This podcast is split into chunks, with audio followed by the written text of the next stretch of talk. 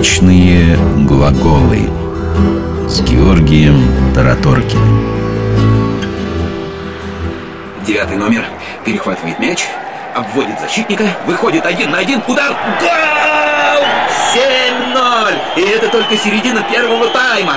Вряд ли хозяевам стадиона удастся отыграться. Это полный разгром. Да они вообще играть не умеют. Просто избиение младенцев какое. Какие не младенцы? Вон какие здоровые мужики, ты чё?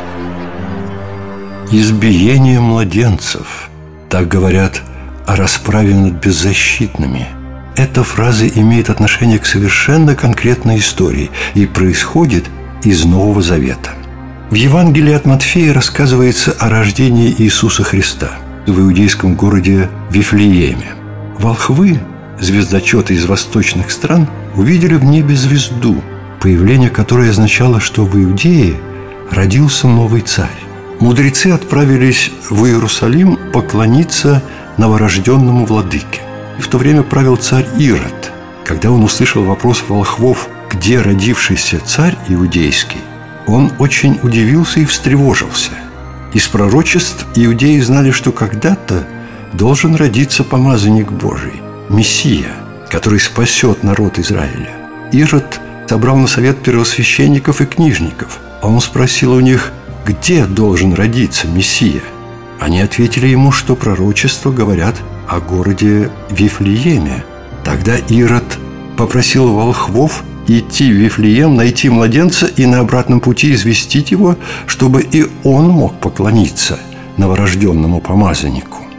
Звезда привела волхвов к вертепу, где родился Христос, что в переводе с греческого значит «помазанник». Они поклонились ему – принесли свои дары и собрались возвращаться домой через Иерусалим, чтобы рассказать обо всем Ироду. Но во сне им явился ангел и велел возвращаться домой другим путем. Когда волхвы ушли, ангел явился Иосифу, мужу Девы Марии, родившей Христа, и сказал «Встань, возьми младенца и матерь его, и беги в Египет, и будь там, доколе не скажу тебе, ибо Ирод – хочет искать младенца, чтобы погубить его. Иосиф сделал так, как повелел ангел. Ирод же послал в Вифлеем войска. Он приказал убить там всех младенцев от двух лет и младше. Так в Вифлееме произошла страшная трагедия, именуемая избиением младенцев. Вечные глаголы –